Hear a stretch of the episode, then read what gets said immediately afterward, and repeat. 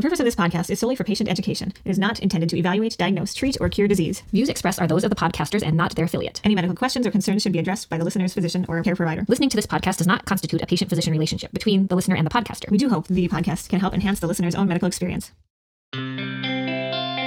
Welcome back to this week's episode of Everything Your Doc Wants You to Know and doesn't have time to tell you.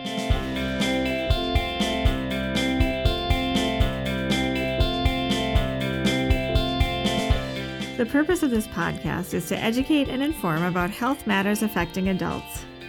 From research updates to tips on navigating the healthcare system and everything in between. I'm Kirsten. And I'm Lindsay. How are you, Lindsay? I'm good. I'm glad the sun is shining and we're warming up to the 60s, so that certainly helps. yeah, we're finally feeling like spring here, which is definitely appreciated. I think, um, you know, over the last probably two days, our grass has started to green and, and hopefully we'll get some trees budding soon. But that kind of new life and rebirth is is helpful, I think, during this time to to change your outlook. It is, and just being able to get outside without so many layers on is sure helpful too. To feel the sun and yeah, definitely. We're fortunate to have Dr. Stephanie Hanisch joining us today. She is a child and adolescent psychiatrist and we invited her to join us because we felt it would be important to address the emotional um, and mental health aspects of the pandemic and living in a pandemic. Right. She um, grew up in South Africa and completed um, her medical school at the University of Pretoria in South Africa, um, and then moved to um, Texas and actually completed her fellowship in child and adolescent psychiatry at Baylor College of Medicine in Houston, Texas. And she's been living in Fargo for some time. She's been at Sanford Health from 2007 until now. So we're fortunate to know her and to have her as our guest today. We're so happy to have with us uh, Dr. Stephanie Hanisch to help us um, kind of navigate the emotional, um, mental aspect of this uh, current pandemic. So, welcome and thank you for being with us today. Well, thanks, both of you. I am so thrilled to be here, and um, thanks for asking me. I think uh, being a child psychiatrist has made me aware how important all of the family is in, in this particular situation. Um, just a little bit of background about myself. I'm a child and adolescent psychiatrist, and I've been practicing for um, almost 15 years. Uh, I was born and raised in South Africa, but did my training in Houston, Texas, at Baylor College of Medicine. I have two boys, aged 11 and 13, so I'm experiencing some of this firsthand in my own household and family. And um, yeah, one of my favorite things to do is to travel with my family, my husband and my boys, and none of that's happening right now. So that's been a little tricky. I also enjoy running, which fortunately I've still been able to do. Well, thank you so much for being here. Um, we truly appreciate it. And to our listeners, so this week we're diverging a little bit from our normal because we're talking a little more about kids and youth. And we think this is really important right now just because, obviously, with the quarantine, um, youth have been suffering too, and we're seeing more anxiety and other symptoms of this. And so we wanted to bring Dr. Hanisch in to really uh, teach us about what, what's going on with the kids, with our kids, and um, what we can do to help them through this too. Yeah, thanks very much. I just wanted to begin by saying um, that anxiety under these circumstances is completely normal. And I don't mean to pathologize any of it. Just because our kids or we ourselves are anxious doesn't mean that we necessarily need to make an appointment with a psychiatrist or a psychologist. This pandemic, I think, has um, has illustrated uh, how how difficult it is. The two things that are hard for anybody to tolerate are uncertainty and isolation, and those are two things that are so on the forefront of our minds right now. And uh, it's important when we're working, when I'm working with kids, to address those as best as I can. Um, the other thing, in the context of uh, myself being a provider and a psychiatrist that works with children, children cannot be separated from the families that they um, live in. Um, the experience of a child is so dependent on the experience that they have within their family, and of course, that differs hugely. Some kids have their parents living and working at home and are completely safe and might even enjoy being home for a time, and others uh, may have lost a loved one or have a family member who is on the forefront of this crisis and is working on the front lines. Um, so, so experiences that children have and families have, of course, vary widely. In addition to which, we are living in an area where we're relatively unaffected compared to some areas in the country, such as New York City or other big cities. So, but nonetheless, there are many families and children who are really struggling right now, and um, hopefully, I can be somewhat helpful in helping um, your patients and families deal with that. Yeah, so can you start out by talking about how do we even bring this up with kids? You know, it's it's a big topic and it, maybe we're noticing some stress or anxiety. What what do you do to even start that conversation about where they're at? Yeah. That's a really good question and what's important to think about is that kids, of course, a preschooler is at a very different place developmentally than a 13 or even 15 or 17 year old. So, whatever we do in talking to kids has to be developmentally appropriate. So, speak to them in, in ways that they can understand. And if you have a child of that age in your house, you'll, you'll know what they, what they can um, understand and what they can't. Always uh, try to provide an environment that is open, um, but never force a child to talk about something when they're not ready um, because that just um, doesn't really lead them to being honest about things. One way to think about it, or, or one thing to do, is to begin by saying, "What do you know? Who do you who do you talk to about this? What have you heard from your friends? Um, what do you know about the virus, and and how to stay safe um, from that?" Um, I have my 11 year old will generally not act as if he's worried about this at all. But when I'm on a run and he's cycling with me, that's the one time then he will start talking about, Mom, um, how many people are in the hospital, or how sick are people getting, or how many people have died in the States. And so that's my opportunity to talk to my 11 year old about the virus. And for each family and each child, that might be different. So you really have to be flexible about that. The other important thing when talking about talking to kids is is whatever they say to, to acknowledge and to validate their feelings, whatever those may be. And acknowledging that this is anxiety provoking for everybody and that you too as a parent are struggling is oftentimes more helpful than trying to suppress your emotions. There was a recent study that suggested if, if parents are suppressing their anxiety and their stress, kids kids actually respond both physiologically and emotionally to it much more so than if their parents were um, showing some emotion. So there's a fine line. We obviously want to manage our own stress, but also not be dishonest or falsely reassuring to our kids. So setting that that environment for them to approach it at their own level is, is always important. And I wonder in what ways, and this is hard too, because all ages are different, but how we might see anxiety differently in in children because I know um, they're not going to say I'm anxious about this problem. So what can we look for? Right, and that that depends very much on the age. And the way we think about kids is typically in the three big chunks of ages: um, preschoolers, and then school age, although or, or latency six to twelve maybe, and then adolescents thirteen to seventeen or eighteen year olds. In in very young preschoolers, oftentimes um, the best they they don't understand. They don't have the capacity, nor do they need to know about much of what's going on. Um, we will often see regression in that age group. So kids who were previously potty trained um, may long, may no longer be able to be potty trained or might have accidents.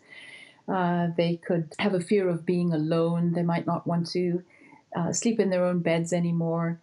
And, and so for that age group, there's probably not very much talk going on, and it's it's other symptoms that you see, generally reverting back to earlier ages. And for that group, the, the most helpful thing to do is really just to be patient and tolerant and um, maintaining routine and structure, um, having calming activities before bedtime, um, and also even allowing changes in sleep arrangements temporarily if the child is fearful of sleeping alone, well, let them sleep in the parents' bedroom for a for a time. Older school age kids, as with the younger ones, is true too. We see more irritability, more whining, temper tantrums. It, it oftentimes comes out in behaviors. School age children too. Sometimes they will talk about being anxious, but more often they will they will be irritable and um, not as patient with anybody. They will um, also sometimes withdraw from the family, want to not be part of anything. Physical symptoms are quite common for kids too. They have headaches, stomach aches, um, and this is true too for adolescents. So uh, they could be forgetful too, not not being able to remember things that they learned in school or schoolwork might be a little harder for them. Of course, with a different setting now, it's hard um, to know what that's caused by. And, and adolescents are much better able to talk about their fear and their anxiety, but not may not always be willing to do that. Um, they too might just be emotional and uh, be tearful or, or just irritable and angry and also have um, physical symptoms. So you're absolutely right. They don't always say that and, and oftentimes don't come up to you and say, I'm anxious or I'm fearful. But modeling behavior and, and being open to talking about some of your own fears in a in a limited way can set the stage for your kids to be more open about that. I, will say I have an eight year old and a 10 year old, and my um, eight year old has had troubles falling asleep. Hmm. Um, so I've had to stay with her a lot longer to try to get her to sleep. And, and that's the time she's talked about her fears. I think because she's in, in a family where we're medical and so she hears things, she knows that it's worse for um, older people. So she talks about her fear for her grandparents mm. and her great grandma. And she, you know, she just worries about them dying um, from this, and so um, I don't really know how to to talk to her about that because I don't want to lie that it's because that's true. They are at higher risk, and there is the potential that they could. So it's um, I haven't really known how to quite navigate her fear for her grandparents. And there is no right or wrong way to do that. And there certainly is no simple answer to that because you're absolutely right. We should reassure, but not but not overly so and and you have to be truthful um, eight year olds in that age group is very typical for them to personalize they do worry for their older relatives and friends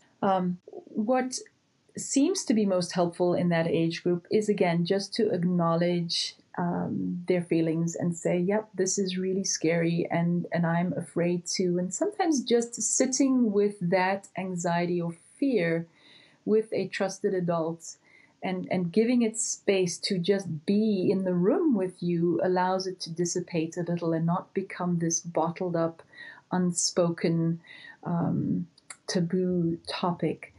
There's we certainly don't want to reassure falsely. We don't want to reassure too much because kids are smart too. If we're constantly telling them that everything's okay, we're clearly signaling that we are very fearful and anxious ourselves. But just acknowledging the eight-year-old's feelings and say, "Yeah, this is this is pretty scary, and and I worry too," and then focusing on what we can do, how you can keep in touch with grandma and grandpa uh, via Zoom or whatever virtual.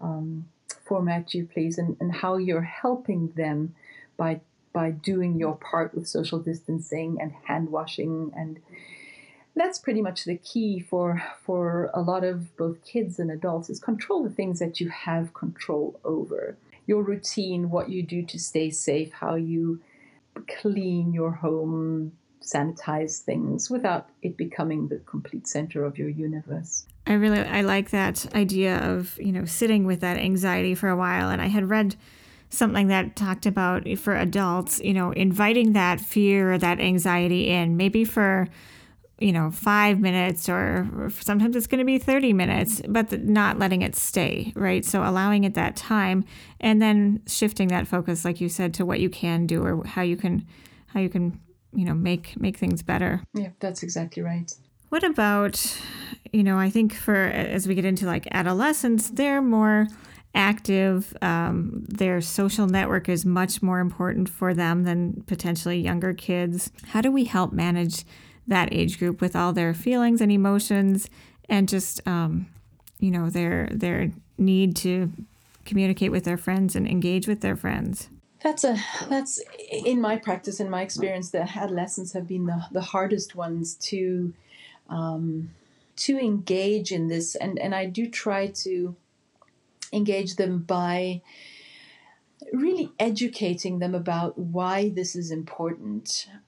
Most adolescents can be are very em- empathic and altruistic once they understand the reason for for the actions or what the ask is by society.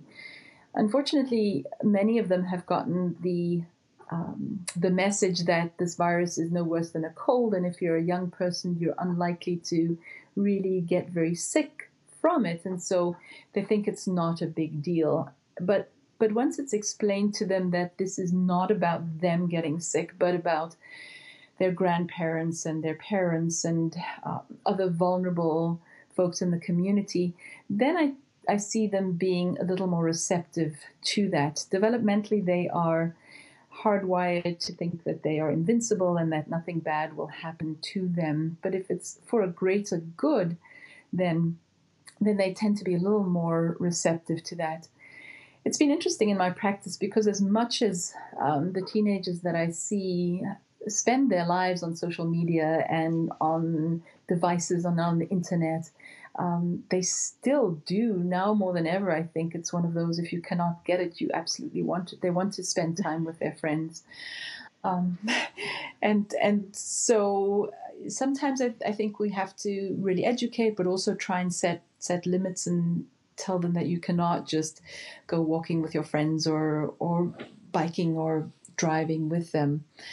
Um, and and for the most part, they seem to respond uh, quite well to that approach the, the, approach that that goes to this is this is bigger than you this is for society this is for our families rather than for you yes you're right you may not get very sick if you catch this virus but you might take it home or your friend might take it home to their grandparents and and the like absolutely yeah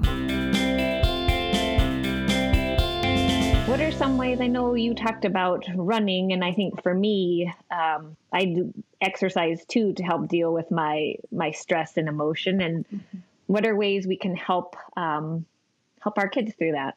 That healthy way to deal with their right. emotions. And we are we are fortunate in this part of the country where we are allowed to go out, and most of us have access to at least streets and sidewalks that aren't overrun with people. Um, I just noticed that the, the playgrounds are closed for good reason, but but we can still walk and run and bike. Um, I try because that's the way I handle things to encourage exercise, but I to also understand that it's it's hard under normal circumstances to get kids to be active, and and now where they're being told to be inside and stay away from people, it, it's even harder. There are there are all kinds of um, resources online and um, ways that you as a parent can engage kids in doing um, some some yoga classes or some relaxation, some stretching. Everything is virtual these days, but it does require a lot of work and discipline by the parents to engage the kids in it. Because if you have a child who doesn't typically like to be outside and play and exercise, trying to get them to start doing that now by themselves is in my experience, has been near impossible to do. Um, but again, taking the kids' lead on this and and maybe uh, encouraging them to learn a new craft or to do um, learn a game together that they haven't done before. It takes a, it takes a lot of creativity and a lot of time and effort by parents to engage in kids. Um, but by modeling some of that ourselves, I think we can go a long way. I was just going to ask you what the role, what the value of role modeling is, you know, from parents, if that's a helpful strategy, or you know, how how much of an impact that will have on kids' behavior. Yeah, and I probably don't even tell my families this enough, but it's it's clearly the case that it's not do as I say, it's do as I do kids will always look to their parents and observe their behaviors. Um, much more so than they will respond to a parent who never gets off the couch to say, go outside and play. Um, so, modeling anything from washing your hands regularly and sneezing into your elbow to um, observing a regular bedtime routine, making that a priority, not having your phone by your bedside, not having the TV on before you go to bed, all of these things that are basics to good sleep hygiene and a good regular schedule. But if we don't model that as adults, it, it's near impossible for kids to do that, and rightly so. Why should they be held to a higher standard than we are? Um, and this is where I think, as adult physicians, you come into the picture because of how dependent kids are on their families. Unless the adults are in a place and physically and emotionally well enough to, to model that behavior and to do those things with their children, the, the kids are going to struggle even more than they ordinarily would. I think um, what I think one of all of our good friends, Dr. Jennifer Romm, gave me some good advice uh, couple weeks ago uh, just telling about her own experience where she has decided to set some goals. And I thought, I hadn't thought about that yet. I was still in the middle of coming home and just reading all I could about COVID and the infection. And so I was spending a lot of time in the pandemic mode. And um, it wasn't until she said that that I did decide, you know, yes, I should set some goals. What do I want to do in this time that's different, where I have time to to do some other things? And so I had done that a week ago, and last night I decided to try to broach the subject with my kids about would they have some goals of things that they might want to accomplish at this time, and I don't know how receptive they were to that, but I don't know if you have thoughts on that.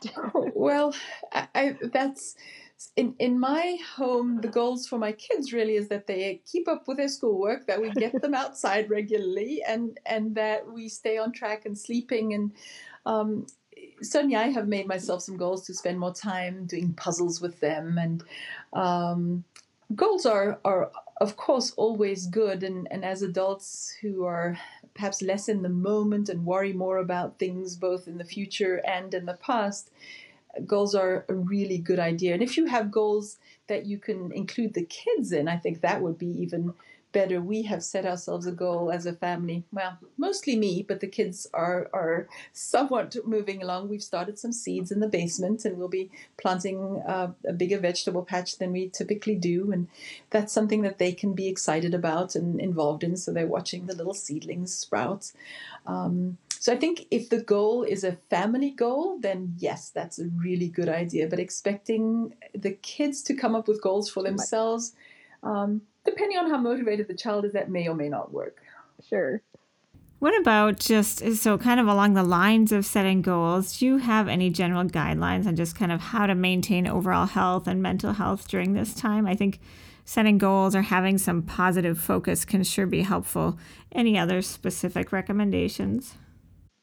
Yeah, um, I think the just the basics, and sometimes I feel like they can't be said frequently enough.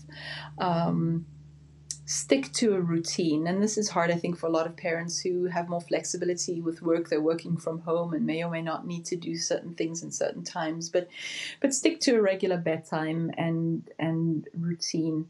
Um, kids really really thrive on that the younger they are the more they do but but even as adolescents and especially if you have a, a special needs child um, in your home when the routine is disrupted in any way, which of course it already is due to the pandemic and the um, social distancing, that really makes things a whole lot worse. Um, get kids involved in day to day chores, meal preparation, meal planning, and then the exercise that we'd already talked about. The the other thing is staying informed, but limiting news and not allowing kids certainly to listen to, watch TV shows or an endless news stream um, about some of the horrors that are occurring in other places. There's been some um, studies that you may have heard about that the the trauma that occurs from just repeatedly watching media reports on things can be as damaging or more damaging than being exposed to an actual trauma. Yeah, staying staying in touch as much as possible with family members and with friends. This is this is something where I think a lot of kids who are on social media and who are playing games with their friends, maybe now's the time to say, um, we'll relax our our game times just a little bit. Maybe we don't stick to the two hours a day of screen time and we allow three hours or four, whatever seems to make sense. I'm certainly not in favor of kids being on their devices for 10, 12 hours a day. But if it's in service of staying in touch with friends and engaging with their friends that way, then that may be an okay thing. Um, whenever possible, give kids choices. So, going to the movies may not be a choice, going to visit your friend may not be a choice, but um, you could decide, give them the choice of what program they want to watch or what game the family gets to play. Again, it comes down to trying to focus on those things that you that you can control. Um, and some families I've when I've talked to uh, my patients and my kids, the families have actually said they enjoy having fewer scheduled activities uh, compared to the run around coming home there's soccer there's gymnastics there's everything and, and now even though it's an incredibly anxiety provoking time but there's so much more time to just breathe if you can be if you can be present in the moment and and get your mind off worrying all the time so some really good things can come of this time provided that you're mindful about it and creative about this time yeah, I think that's so true. I think um, if you, like you said, if you can live in that moment and be be present when you're home with your family, you can um, hopefully develop bonds that maybe would have taken a lot more time to to occur, just because we have that time and space right now to do that. How do we know if somebody is really struggling, or if, if a kid is just, you know, we're really having a hard time? when is the right time to seek help? What's the threshold for that? That's that's one of those questions where, as always, the answer it, it depends. And what may be intolerable for one family is something that can easily be taken in the stride of another family who has way more resources. So the, the short answer to that question in my mind is always whenever your available resources outweigh the needs of your child, of your family. So, um, and that may look very different in an intact family where both parents are employed and there are no financial concerns compared to a family where where there are um, really financial stresses or or even abuse and substance abuse issues going on. So whenever it feels to you as a parent that you cannot cope any longer, then that's the time to get help. And what that help looks like might vary greatly. It, it may not be um, needing to see a psychiatrist or, or even a, a therapist, but perhaps just reaching out to another trusted adult or person who can connect you to some resources might be all that it takes.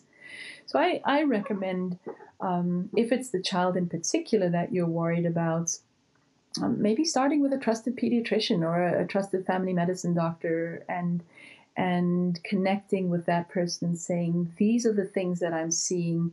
Do I have to worry about the fact that my my child who was potty trained before is now having accidents? And they would likely say no. Uh, just be patient and stay on a routine, and, and things will get back to normal eventually. Um, but if the say if the same person calls and says my my otherwise previously completely calm child is now having multiple tantrums during the day and is not sleeping at night or having horrible nightmares, then the response might be let's connect you with a counselor. Let's find somebody who can talk to you and uh, and help you um, get this child through it. Certainly, there are children who are at higher risk of um, developing more problems, and those are often the ones who already have underlying difficulties. So, kids who have anxiety or depression had that before the pandemic started and are now much more prone to struggling more. Um, there's there's a lot of resources available. Again, starting with a healthcare professional is one way. There's also a First Link, um, which in our area um, is a great resource and I find myself overwhelmed by how many resources and websites and apps and everything there is. So I think if there's one place that I would say would be a good place to start because it's easy to remember if you're in crisis. Um, if there is a crisis, call 211, which is the, the first link number, and that is they um, are aware of all the resources in our area, much of all of North Dakota and much of Minnesota. That's a good place to start. That's fantastic. I'll include that in our show notes so we can make sure it's on our website and easy to find. But 211 is the number. Yep. I really like your statement. I, I don't think I've heard it said that way. Just to seek help when the needs outweigh the resources. That's a nice, succinct way of um, helping people identify when that might need to occur. Because that looks different for everybody. And just because the symptoms in any given child are may not be severe if mom and dad are in a place where they cannot handle those symptoms then we still need to find a way to help them right good well oh actually one more thing um, which i should have put into when we were talking about how kids react differently at different ages i just wanted to make sure to include that um, especially preschoolers young kids range around four five six um, can sometimes have what we call magical thinking, to where they might personally feel that they're responsible for something bad that happens because of something they did or didn't do. So if grandma suddenly gets sick, it must have been because they didn't wash their hands the last time they came home from the grocery store. And so trying to meet kids where they are and really trying to find out on a completely non judgmental way where what their concerns are really about and again sitting with them and acknowledging them rather than saying oh that's just not true reassure them but being aware that sometimes especially those young kids um, really can think that they're responsible for many things that that aren't of course the case. That concept of magical thinking is something to to keep in mind for parents. That's helpful. Yeah. well any any final thoughts or words of wisdom dr hanisch yeah, I just really appreciate the two of you including me in this. Um, this is truly being isolated or sheltering in place with your family makes us um, appreciate how interconnected we are with our families as much as our communities, but we don't, as adults, perhaps have as much support with friends and, and neighbors as before. So we have to figure out a lot of things that are occurring with our kids. Um, by ourselves and and as as again providers for the adult population considering and asking the questions about how's your family doing and how are your kids doing um, and offering some resources to them if there are difficulties is so important and i really appreciate the opportunity well, we appreciate you being on here. It's it's um, great and great information that you're providing for our listeners. So thank you. Thank you. Thank you. Do we have a health pearl for today? I think it, along the lines of all the things we talked about, a couple of other uh, apps have been helpful for me and, and my children, and uh, in particular, Headspace, which um, has helped us with kind of deep breathing meditation and kind of some some stories and music to get um, get us calmed and and ready for sleep. Yeah, for my I, I like Headspace, and then for my two youngest, I use. Um, it's actually a podcast called Ahway Island. Ah, like you're sighing. Ah, um, and they tell stories, very calm stories, and talk about you know and the dragon took a deep breath in and then slowly released it. And kind of as they're telling the story it helps kind of pull your child in to do the deep breathing and do the relaxation. And it's a great way to get them to slow down too before going to bed. So i'll post links for both of those um, in the show notes so you can find those. Are there any others that you've really liked lindsay I know a lot of uh, patients and colleagues who have also tried the Calm app, and I haven't done that one myself, but I hear it's very similar. Yeah, that's a good one. And the other thing I've done if I'm in a pinch or hurrying to find something is just on YouTube find like a five minute bedtime meditation, and those can be pretty pretty good too. There are many out there. Right. As, as always, the I like to talk about the Peloton app, and it also has meditation. Yeah, so and that, that app right now is available for free for a 90 day right. trial. So I've I've grabbed the app and I've been using it a lot. I don't have the bike or the treadmill, but um, it's got some great features on it. So yeah, it's Definitely. free at the moment. Check it out. Yep. Yep. Well, you can find all of our links that we've talked about today in our show notes for this episode. Our website is www.everythingdoc.com. If you have questions, feedback, or suggestions for other episodes, you can email us at mail at everythingdoc.com. You can also follow us on Facebook and Twitter. Thanks so much for listening. Stay well and have a great week. Bye-bye. Bye.